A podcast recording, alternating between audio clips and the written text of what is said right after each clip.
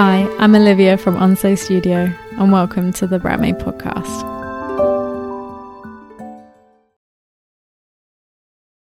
So, if you're a entrepreneur, solopreneur, creative, freelance, or coach, however you identify yourself, you've probably been told before by either me or someone else on your Instagram feed that you need to know your ideal customer. I'm guessing you probably already got something maybe drawn up. Maybe you created that back when you were doing your marketing plan or sales funnels. Either way, your brand strategy is also underpinned by your ideal customer profile, too.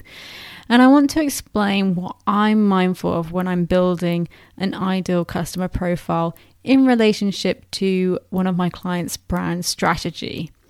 I think this can really be helpful anyone who is DIYing their brand or want to update and improve their brand strategy.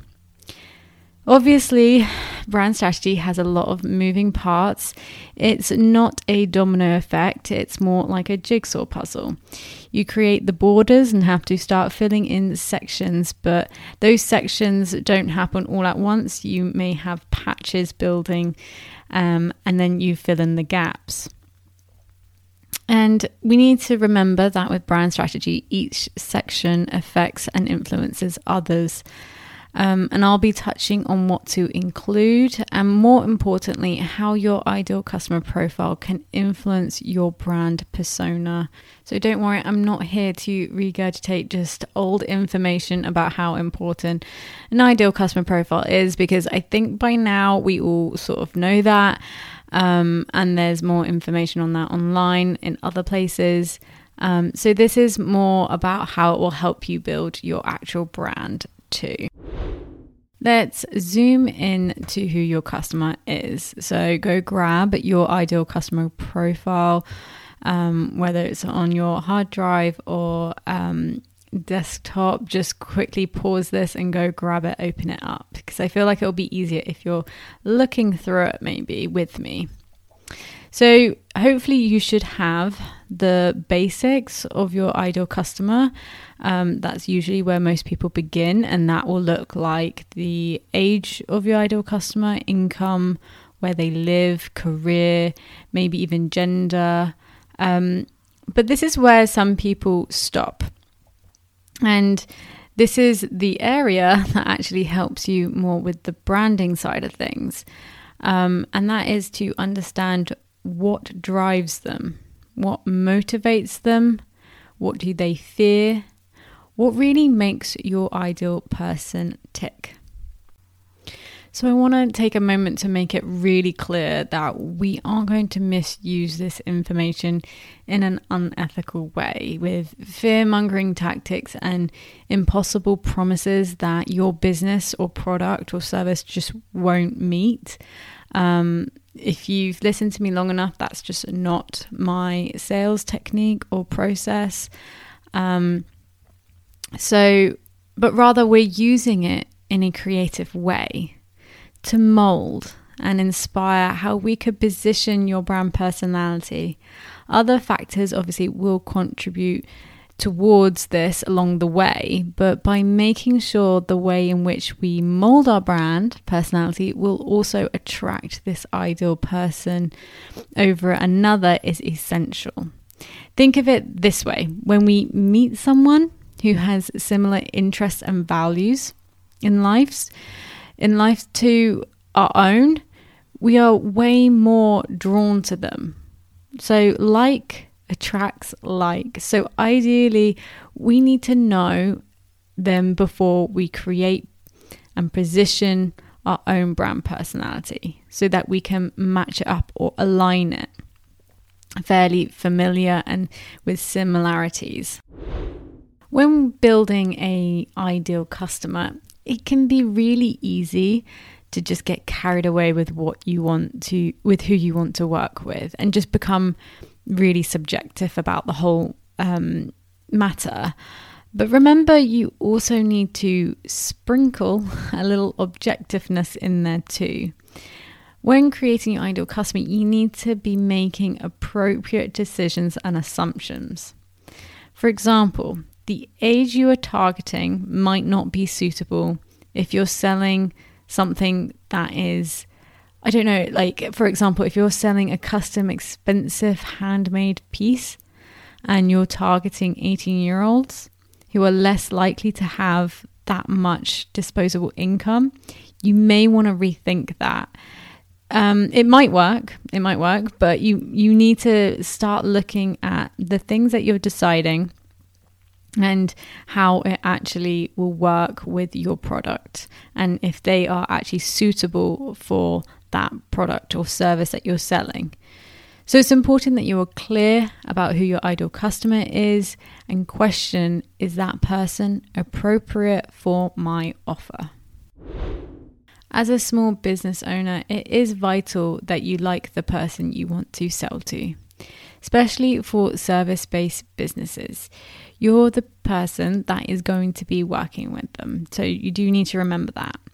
You don't want to pick an ideal customer with a personality or business type that doesn't mesh with your own.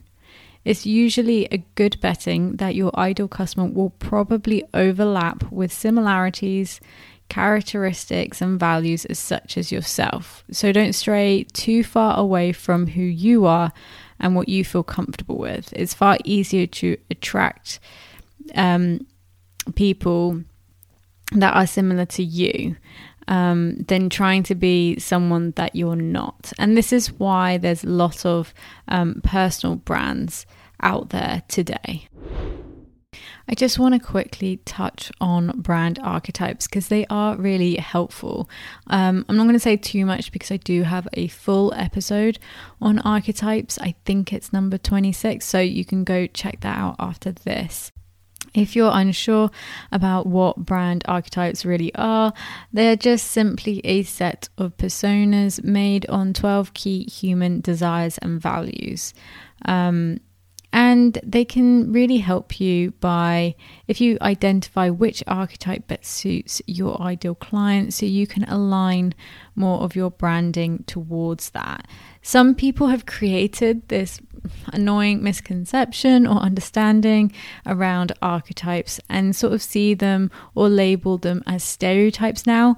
But if you view if you view sorry brand archetypes as more of a skeleton um, and you can dress it up however you want, then it's more of a jumping off point. Researching brand archetypes can be really helpful tool if you are unsure on how to build an ideal customer profile within your brand strategy. It's a great way to build a deeper connection, that emotional um, response with your customer and your brand.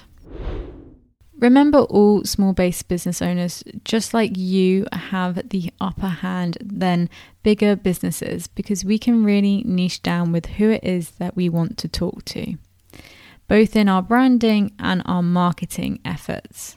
Larger corporations or commodity based businesses are trying to target the masses, therefore, have more of a target audience or group, which is a zoomed out lens of an ideal customer, casting a wider view on a person rather than one specific person and personality. This could be a reason as to why small businesses find it easier to attract because they can relate to their ideal person on a much deeper level than a bigger business through both, again, marketing and branding. With this in mind, don't think for one second that your ideal customer profile will hurt your growth and traffic.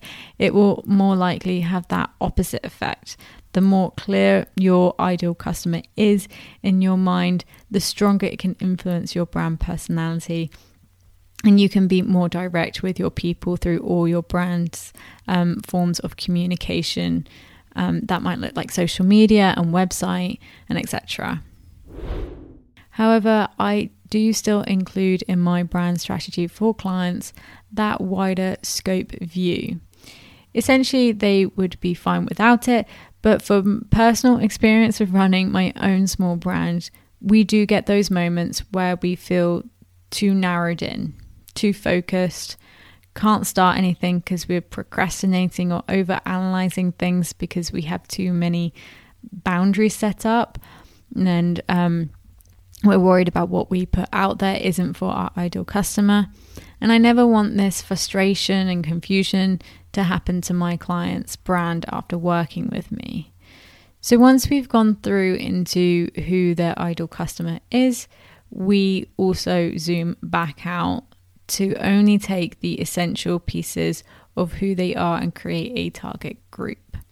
This um, isn't meaning you forget, obviously, all the other stuff. It's just a simplified version for my clients to be able to refer back to, especially in those moments when they think they are being too confined.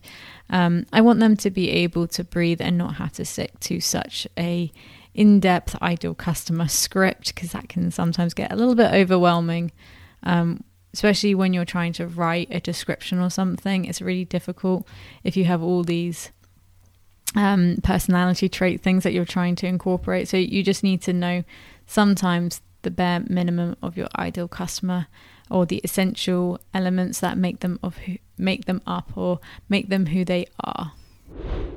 There is one more quick thing that I did want to include in this episode, and that is your ideal customer can influence what type of voice your brand chooses to have. It not only is always just the way you say things, but actually, we have a lot of power in how we say things. Your type of voice and tone should be consistent on all your social media and website and all your touch points, really. And this should be heavily influenced by your ideal customer and their preferences.